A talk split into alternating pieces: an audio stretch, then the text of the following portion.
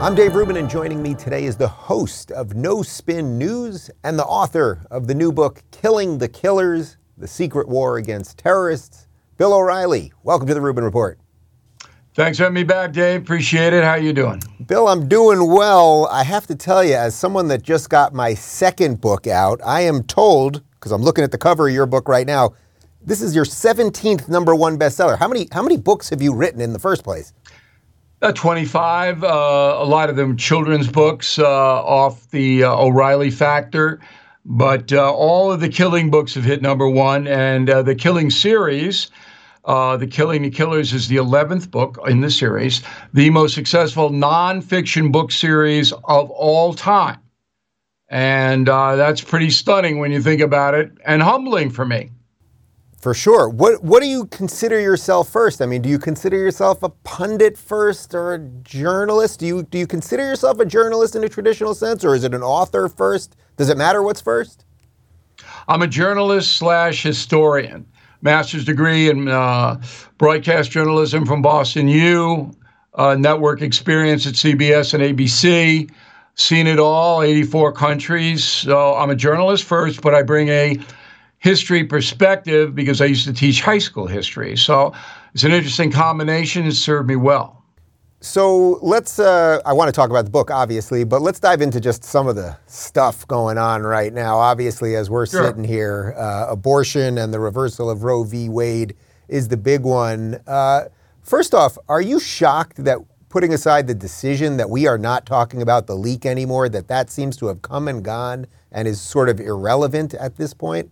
Or at least in terms of what well, the mainstream media will discuss relative to it? I'm not shocked because you got Merrick Garland, the attorney general. He has no interest in finding out who leaked that out from Alito's office.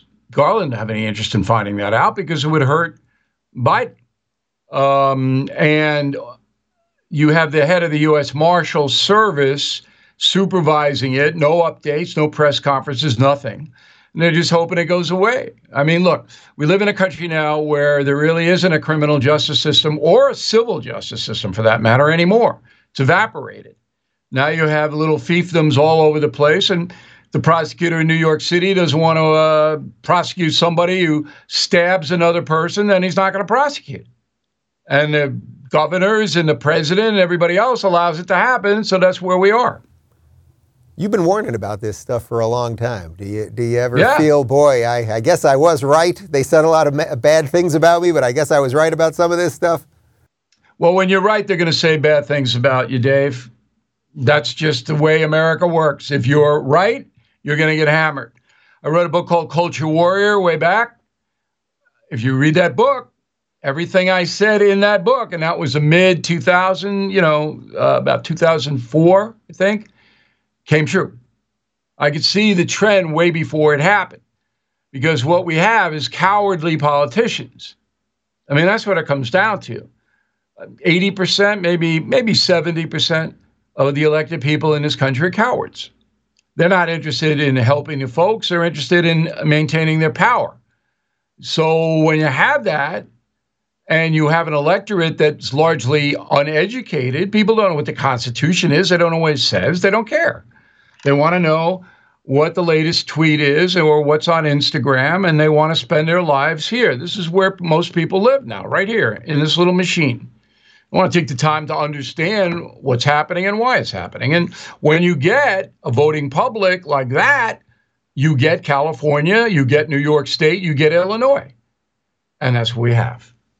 So, it, does that, what you're explaining right there, really is the perfect example of what's going on with the reaction to Roe v. Wade that nobody really understands. This is about states' rights and what is and in, isn't in the Constitution. And I guess to some extent, a certain set of the society just doesn't care what's in the Constitution. They just want it done their way. Well, not just a certain portion of society. The Speaker of the House of Representatives doesn't care what's in the Constitution, nor does the President of the United States or the Senate Majority Leader Schumer. You think any three of those care what's in the Constitution? Everybody knew. Ruth Bader Ginsburg knew that the 1973 ruling whereby abortion was legal all over the United States, wasn't based on the Constitution because the right of privacy is never mentioned. Now, in the criminal justice system, you have a right of sanctuary in your home. The authorities cannot come into your home without a warrant, without probable cause. And that happened because the British, the king, they were kicking doors all over the place. So the colonists had no privacy at all. Here come the troops, boom, they'll take your house. But as far as abortion was concerned, it was never mentioned. And because it was never mentioned, it then falls under the 10th Amendment, as you know, Dave. And the 10th Amendment of the Constitution says if an issue is not clearly mentioned in the writings here, the amendments of the Constitution, the states then decided. And that's what happened with Roe v. Wade. So, so what do we do? What do we do right now if obviously everyone, everyone in my audience watching this and hearing you knows that's true, but what do we do if basically half the country, and as you just said, a huge portion of the political leadership simply don't care about the documents anymore? To me, this seems like a completely intractable impasse. You know, you can't negotiate with people that don't think that the basic founding, the basic documents are good or are worthy of paying any attention to or abiding by. I agree that you can't negotiate with someone like Nancy Pelosi. I mean, her own church, her own church can't negotiate with her. She wouldn't show up to a meeting with the Archbishop of San Francisco who wanted to discuss her advocacy for abortion. It's more than I don't want to impose my view of abortion on others. It's way more than that. Nancy Pelosi wants as many abortions in this country as possible. Now, how you can be a Roman Catholic and hold that view? It's impossible. You can't. But she doesn't care what the church says, doesn't care what the Constitution says. She is in it for power. She understands her base is left, far left. She's going to pander to that base no matter what the issue is. She's like Biden. She has no core belief system at all, other than I believe in power and I want it. So what do you do with these? What do you do in this situation? I mean, what are what are we supposed to do? We guys like us. There's we, nothing we, you can do. 80 million you just people live. voted for you Biden. just live. Yeah, I mean, look, you could move, but where are you going to move? Florida, Florida, my friend. Come on down. You're still okay, in New York.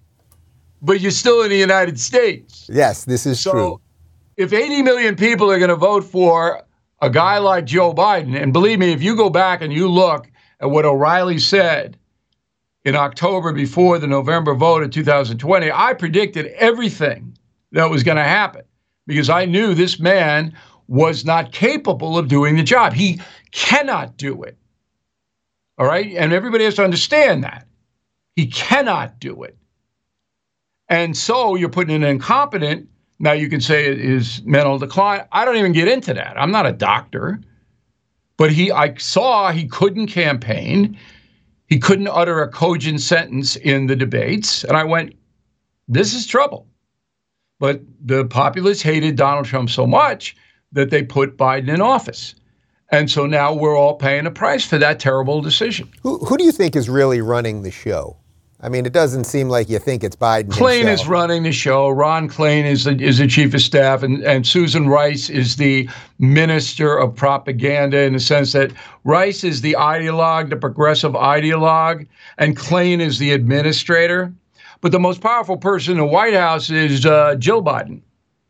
So you don't get to talk to Joe Biden unless you go through Jill Biden. Very, very close to Nancy Reagan. And I wrote the book Killing Reagan. And Nancy, after uh, Mr. Reagan was shot, she controlled access to the president. So does Jill. Now, Jill looks to me like to be a far left zealot.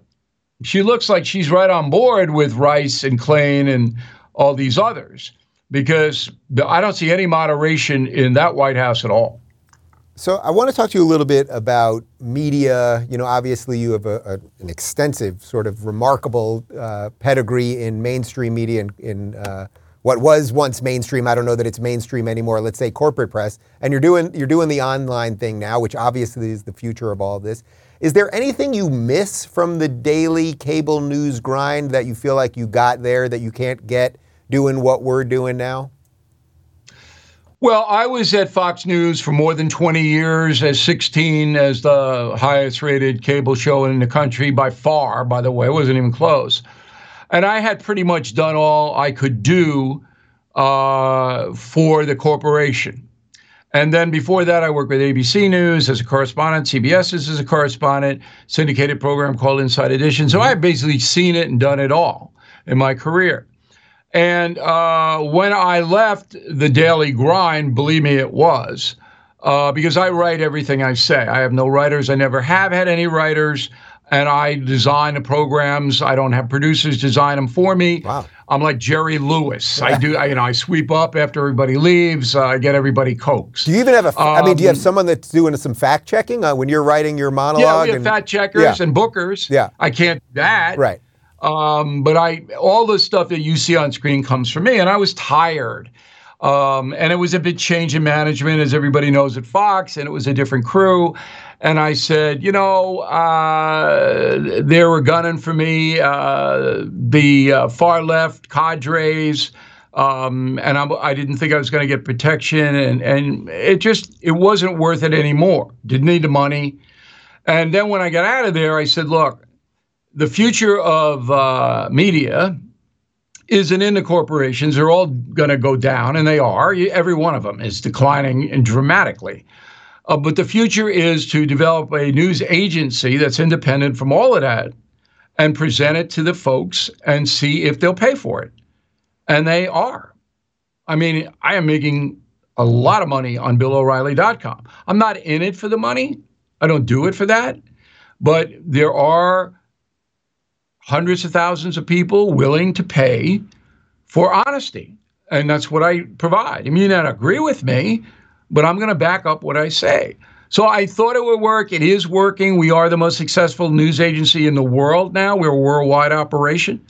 And we combine television with radio, and we got more than 300 radio stations across the country. So it's all going my way. It's an enormous amount of work, that's for sure. But I'm glad I don't answer to anybody. There's no dopey meetings. I don't have to uh, play. Uh, I never played office politics. I don't have to even be subjected to that anymore. So it's a relief.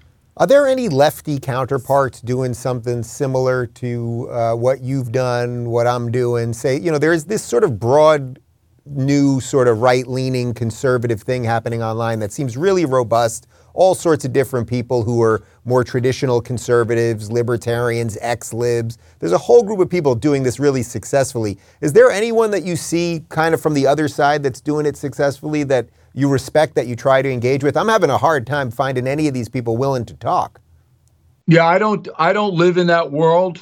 Um, I get clip service, and I know what people are saying, um, but I don't live in that world. But there isn't anyone on a, a regular platform on the net that is looking at it from a moderate liberal point of view.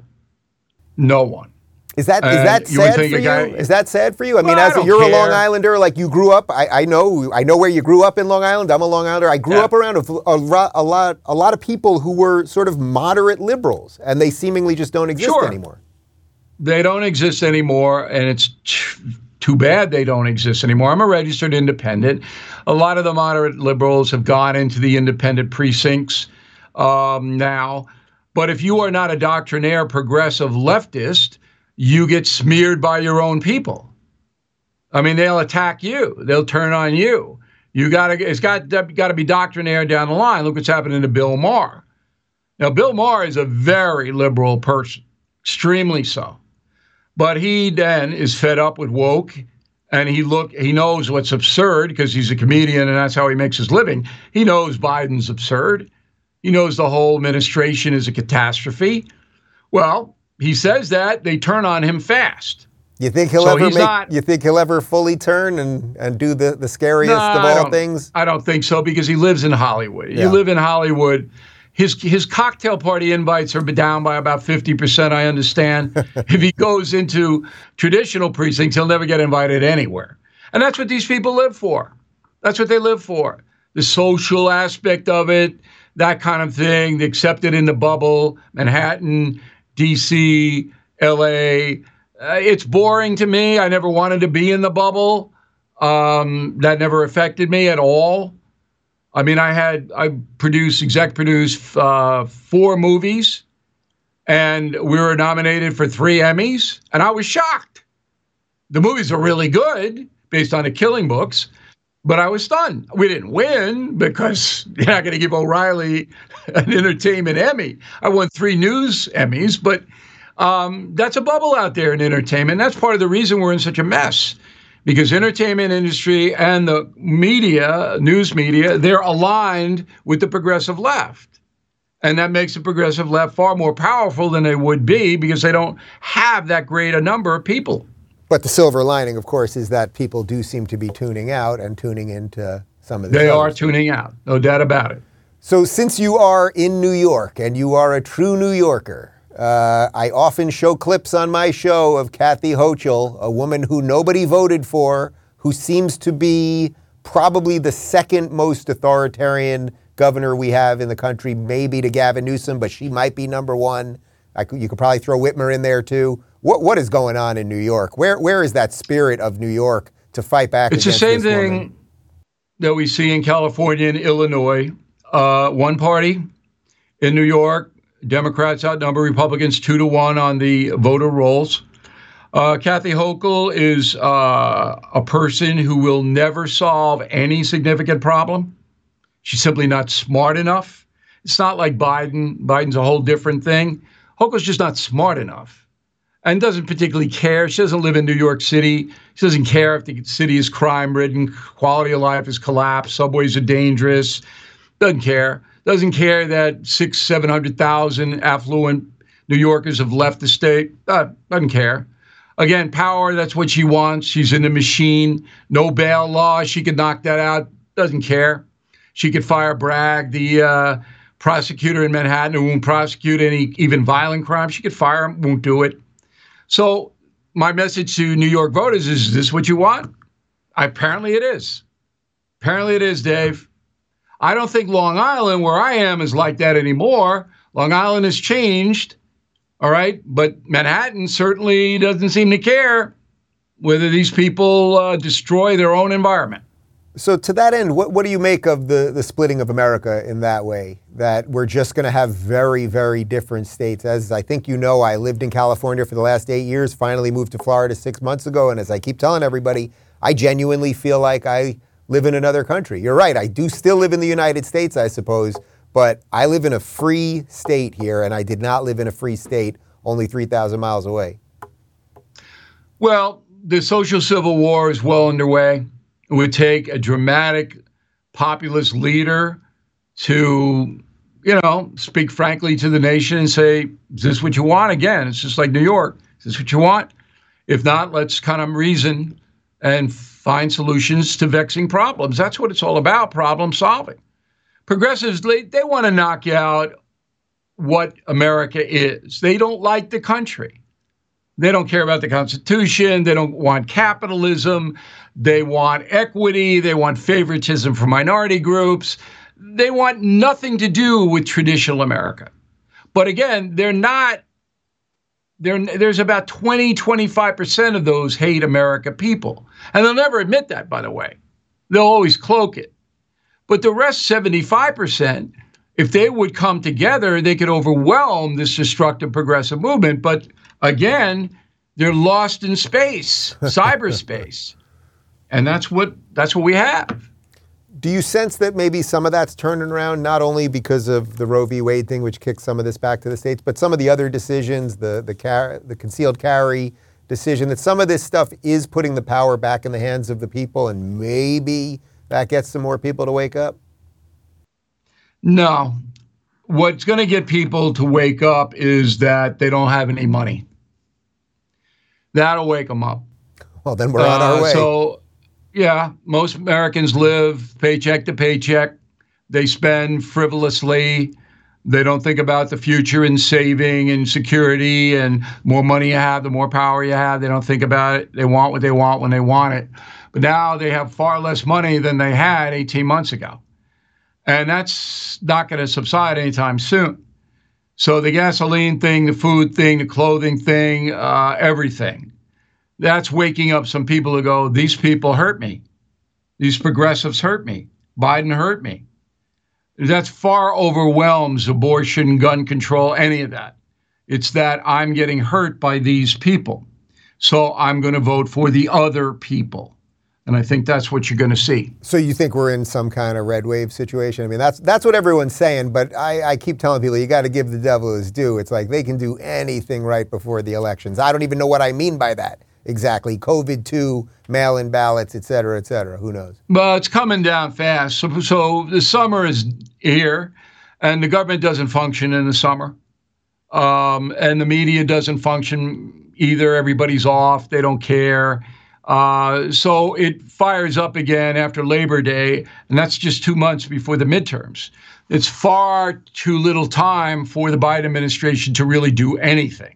You have a collapsing airline industry, and I'm the poster boy for that. I alerted everybody uh, that it was happening. Uh, I got hammered, but I don't care. What I did was right. It was proper. It was just. Uh, I shouldn't have cursed at the guy but the guy deserved it. He deserved it. And I'm an Irish guy from Long Island, and you know, you pushed me so far. But anyway, uh, I do believe that the Republicans will take the House and the Senate. I think a lot of Democrats will stay home. And I think the Hispanic voting bloc will go Republican, and that'll overwhelm the progressives in November. There's about a 20% chance I'm wrong, but 80% that I'm right. Since you brought it up, I have to ask. You're going to Turks and Caicos. You're ready to get on vacation, get out of there, get out of the grind. Why not just fly private, Bill? What are you doing? You got a little cash. Come on. Look, I get up at five in the morning to make a 7 a.m. flight. Okay? My assistant tracked the flight. Plane was there. Everything was fine. Weather was fine. So I get to the gate, delay. Everybody's in the same boat I'm in. One hour, two hours, three hours, four hours, five hours. Okay, Dave? Five hours. People are coming to me in JFK at the terminal asking me to do something. all right? To find out if the plane's going to take off. Right? So they're asking me. So all I did was walk over and ask for a supervisor a guy who could barely speak English came out. I said, Can you tell us what the situation is? He gave me attitude. And the rest, as they say, is history. Do you think the airline right? situation, that that situation where every time you go to an airport now, there's delays, cancellations? I mean, the last five times I've been to airports, it's been absolute disasters uh, that that's indicative of, of sort of everything we're talking about here, that the system itself is no longer functioning properly. We don't hire functioning people. We don't hire people that speak English. No, but the buck Look, stops with nobody, et cetera. This airline thing could be solved in a week. All right? Who's the Secretary of Transportation, Dave? That's Gay Pete. That's what we call him on this show, Gay Pete. Okay. So Buttigieg is in charge. If he wanted to, he could levy draconian fines on all of the airlines for being delayed for five hours for no reason. Remember, Delta Airlines flew to Turks Caicos at the same time and got off. So when JetBlue said it was weather, everyone knew they were lying. Yeah, yeah. There's a lot of that. Yeah. Okay. Okay. So Buttigieg can say to the airlines, if you don't have a legitimate excuse for delay or cancellation, you're fined $250,000 per flight. You do it. Got the power to do it. Won't do it. Now, you say, well, that might not be fair. The airlines could appeal the fine. And you set up a little apparatus for them to do it. But I guarantee you, if Pete Buttigieg, the director, uh, secretary of transportation, who has the power to do it, did it, you would see remarkably the whole airline industry be responsible because they're irresponsible now. So why doesn't Pete Buttigieg do that? I knew you were going to ask that, uh, that question, was, Dave. It was coming. It was coming. It right in your head, because Pete Buttigieg, like President Biden, doesn't know what the deuce he's doing. He is a mayor of South Bend, Indiana, where his biggest decision on Thursday was should we open the park? Okay, that's it. He doesn't know how to run anything. He's an affirmative action hire. Yeah, that's why we call him Gay Pete that. here. Pete Buttigieg knows it. The Biden administration came in, didn't hire on merit. Who can we find out who really understands transportation so we don't have supply line problems and we can get the airlines regulated so they take off? Who can we get who really knows? That wasn't it. It was, well, we need a, a lifestyle guy. Here's Pete. Okay. Kamala Harris. Is she qualified to run the president, to run the uh, United States of America, Dave? Is Kamala Harris qualified to run it, Well, this she, country? she does know that Ukraine is small and that Russia is big. Uh, that counts as something, doesn't it? No. uh, she's there because she's an affirmative action hire. So when you have an incompetent at the top, Biden, he's comfortable hiring other incompetents. That's the way it is. That's what we have. All right, so let's move from incompetence to perhaps some competence that could maybe get involved in this. Obviously, you're an admirer and friend of uh, President Trump, and you guys did your tour together for quite some time. Uh, we've got a great situation going on here in Florida with Ron DeSantis. What, what do you make of what's going to happen with the Republicans? And, and do you have any insight into what Trump's going to do? I mean, it, it all seems like he's going. That every day it's another hint. That seems where it's all headed, right? Yeah, I mean, no doubt Trump wants to run for president in 24. He's raising money to do so. He hasn't announced because if he announces now in uh, 22, campaign finance laws immediately kick in. That will constrict his fundraising for his political action committees. So he's not going to formally announce till next year. Um, Donald Trump has problems, uh, no doubt about it. Uh, he didn't handle uh, the 6th, January 6th thing well. Uh, he continues to harp on the election, which is not a good political way to be because he does have a strong record. Have you said So that if to him? look, have you you, said that to him about the about course. January 6th? Yeah. Yeah, he doesn't listen to anybody. Donald Trump never listens to anybody. It's part of his charm. He never has listened to anybody. The only person on earth that Donald Trump ever listened to was his father, Fred Trump. Okay? And that was about business, not politics. So, anyway, um, Donald Trump, if you, and that's what the history tour that I went out with Trump on, if you look at the way he ran the country, he was very successful because he ran it on a deal making opposition. The reason they didn't have trouble with Putin is because Trump made a deal with Putin. I don't know what that deal is, but they had a deal. Now, Putin's hackers, they caused a little bit of trouble, but Putin himself didn't. As soon as Trump was gone, Taliban in Afghanistan, Putin in Russia, and myriad others said, okay, now we got a weak guy. We don't have Trump because Trump's, he's going to hurt us. And that's why I wrote Killing the Killers. I show you in that book how Trump handled ISIS, Al Qaeda, and the Iranians.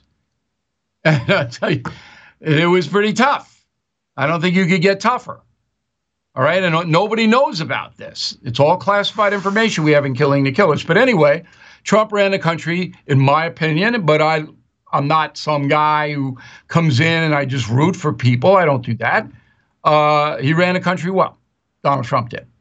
Um, but he doesn't even campaign on that. It's all about the election.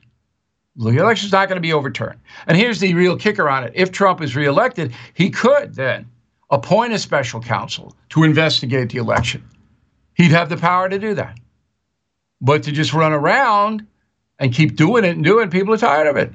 So he's not a lock. DeSantis, as you mentioned, ran Florida pretty pretty well, or is running Florida pretty well, conservative doctrinaire. Um, so DeSantis would be a formidable opponent. So let's shift a little bit to the book because you talk about some of the way that Trump ran policy to get some of these things done when we ran foreign policy somewhat effectively, uh, unlike what we're doing today. Um, you've done obviously many of these books. I mean, first off, where did where did the original idea for the Killing series come from? Me. All the ideas come from me. Um, so I wanted to uh, use my knowledge of history uh, to inform people about their country uh, in an entertaining way. And it's, as I mentioned, succeeded beyond anyone's expectations. So what we did with Killing the Killers was I, I know everybody, Dave. I know everybody. You've been around the block, man. So I contacted the national security advisors, beginning with David Petraeus in the Bush administration, all the way up to the end of the Trump administration. And I told them, they're all men. I said, look, I need to know what happened in certain areas. I'm not going to quote you. I'm not going to use your name. It's just background. Tell me the truth. But I will verify it in other places. And they all did. So I got amazing stuff, stuff nobody's ever heard before. So how do they how do they go about doing that? I'm always amazed by that. So are they redacting? Are they redacting specific locations? Like you're getting general locations, and then you slightly have to change them? No, or? no, no. I, I say, look, you waxed Soleimani. Soleimani got waxed. Okay, how did that happen? And they tell a story, and I write it down, and I put it in the book. but there's got to be some stuff they're telling you you can't write down, right? Oh, I didn't leave anything out. I didn't leave anything out. Soleimani is the most powerful person in Iran, more powerful than uh, the Ayatollah or like that. Okay? And the way that America tracked and assassinated him, it's unbelievable. Remember, Trump spent $1.4 trillion on the military. Nobody knows where that money went. A lot of it went into space, surveillance, and weaponry, stuff China and Russia don't have what we have, and all of that is in a book. And when people read the book, and hundreds of thousands bought it, uh, they're going, whoa, because a regular reporter will never get that stuff, ever, in a million years. And then when somebody would tell me something about Soleimani, or we opened with the bin Laden raid, what really happened, and we ended with the debacle of Biden in Afghanistan. So that's how the, the book is all throughout that time frame. But when I got information, I verified it through people who were there, okay, on the raids themselves. And that's what you call reporting. And Killing the Killer is the best reporting I've ever done in my career. How would you grade our mission if you go from exactly what you said the book covers, from the assassination of bin Laden, taking out bin Laden, to the disastrous way we left Afghanistan. I mean, can you put a grade on that, or I guess there's a curve? Well, there. the thing I say is that Americans are well protected by the CIA and NSA, National Security Agency. Those agencies work very effectively. Unfortunately, they don't have any sway inside the United States. And we have an open border. Inexplicably, why Biden did that, nobody, nobody knows. But terrorists have gotten in through that southern border. Now the FBI takes that over. And I have no confidence at this point in history in the FBI. None. So there's a time bomb. But overseas, we put a hurt on those people. Afghanistan, uh, you know, Al Qaeda's there reconstituting, but we can listen to almost every one of their transmissions. Same thing at ISIS in Iraq, Boko Haram in Africa. We have ground troops in Africa right now as we're speaking. Nobody knows it. They're fighting the ISIS people and Boko Haram people there. So Americans are well protected from overseas jihadists, but is a growing threat within. What What did you learn about the uh, Afghanistan withdrawal that perhaps we don't? Oh, it's ridiculous. We don't know. I mean, we all saw the totally images. Totally ridiculous. Yeah, yeah. Right. So every national security person told Biden, "You can't do this. You can't cut and run." You've got to keep Bagram Air Force Base. And I've been to Bagram, I've been to Afghanistan. You've got to keep that as a safe zone. All right? It's got to be armed. You've got to have air power there. You've got to keep the terrorists incarcerated there. Can't give it up. Biden rejected all of it. Just gave it up, along with all of our military equipment. He let 1,000 hardcore terrorists out of Bagram prison. One of those terrorists Three days later, killed 13 U.S. service people at the Kabul airport. Biden has no clue about anything. And that, you know, people say, oh, Riley, you know, you hate him and you're an ideologue. I'm not. This is a flat out analysis. The man cannot understand, does not have the intellectual capacity to understand what is happening in this world. Well, that's a scary thought, huh? He's the second worst president in our history so far in 18 months. Only James Buchanan, who pretty much caused the Civil War before Lincoln, tops him. And maybe Biden will make a stunning comeback. I guess it's possible, but I don't think so. So when we left and it was a disaster on all fronts, uh, were you able to talk to any of our generals who, I mean, they didn't get what they wanted in terms? I would never talk to a general.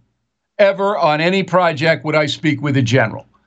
Generals are not in the business of telling anyone the truth. They're in the business of keeping their power.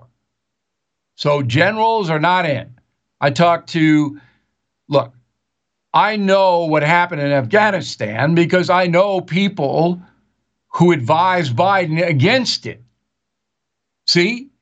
And so I know that Biden rejected everything that was presented to him for a cut and run strategy that was, you know, embarrassing for and emboldened Putin and everybody else all over the world.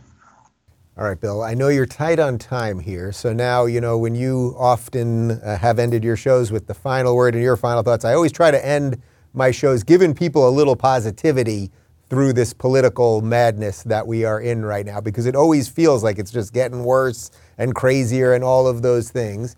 Um, so, despite Biden, despite the craziness of the woke, despite all the stuff that's happening right now and the economy and everything else, uh, what gets you going in the morning to make you want to keep doing this when you don't have to do it and, and well, to fight for my motivation is to bring information to people they they don't know. But just think back two years ago, just two years ago, the American economy was vibrant, robust.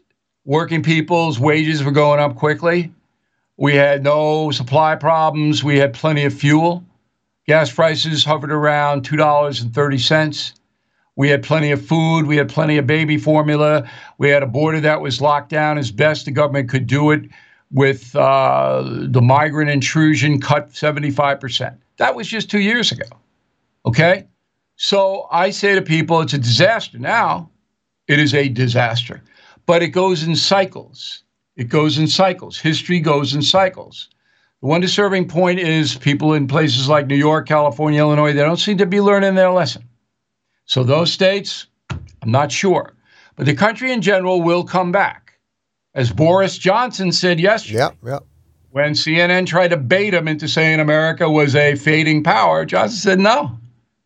Our resources here, and the resources are the people, the hardworking, honest people of this country, can bring this country back. But everybody needs honest information and insight in order to build that base. And that's why I'm here. Well, Bill, you were the first cable news show that I was ever a guest on, probably a decade ago. So I appreciate you coming on and joining me. The book is Killing the Killers. We're going to link to it right down below. And uh, my parents often see you on the beach in Long Island. So one of these days, I'm going to bump into you out there. All right, Dave. Don't frighten me, though. Just uh, It'll be a subtle tap. Don't worry. Okay. Thanks, Bill. I don't Appreciate want to Rudy Giuliani. You know what I mean? Yeah. Thanks for having me on the program, Dave. All right. Bye bye.